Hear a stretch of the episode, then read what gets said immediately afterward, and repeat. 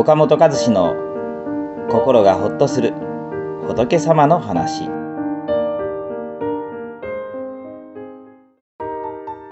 逃げ出したくなった時一番の解決策はここだと思って向き合うこと。今さえ楽しければいいという言葉を聞くことがあります。先のことなんか考えると気が重くなる。そんな先のことは考えないで楽しくやろうということでしょう。確かに近い将来は嫌なことが迫っていると気持ちが落ち込んでいきますから、なるべく考えたくないという気持ちに誰でもなります。一週間後に試験がある。明日は苦手な上司の前でプレゼンをしなくてはいけない。仕事の納期が来月に迫っている。など、気が重いことが先にあると、そういう現実から目をそらして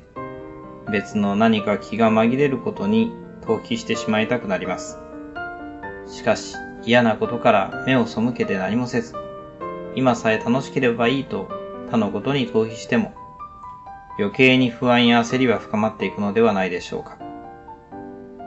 私は学生時代試験前になるとなぜか本棚に置いてある何度も読んだはずの漫画が無償に読みたくなりました。その衝動に負けて読み始めると没頭してあっという間に時間が過ぎ去ってしまいました。我に帰った時は手遅れで、目の前に迫った試験に対する不安と焦りはさらに大きなものとなっていました。漫画に没頭している時は楽しいのですが、それは嫌な試験を忘れているしばらくの間のことでしかなかったのです。私たちは未来の出来事のストレスが強いほど、あそこから目を背けようとします。そして忘れさせてくれる楽しいことに逃避したくなりますが、そんな時は要注意です。時には忘れたり、考えないようにしたりすることも良いのですが、結局先延ばしにしてしまうだけで、問題の解決にはならないことが多いのです。他のことで気を紛らわしていては、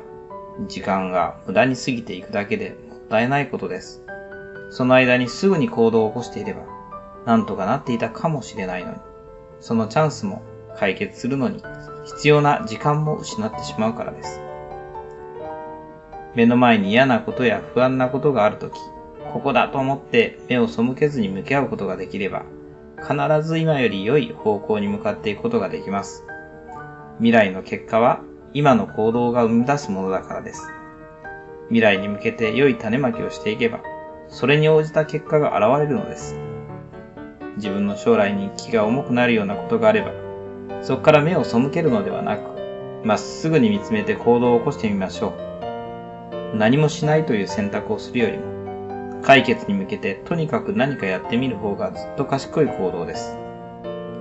一歩踏み出すことができれば、意外とできそうだという自信につながり、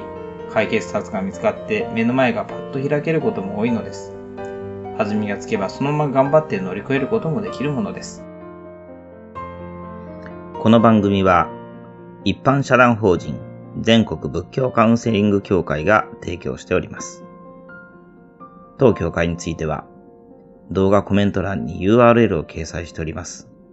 そちらをぜひご覧ください。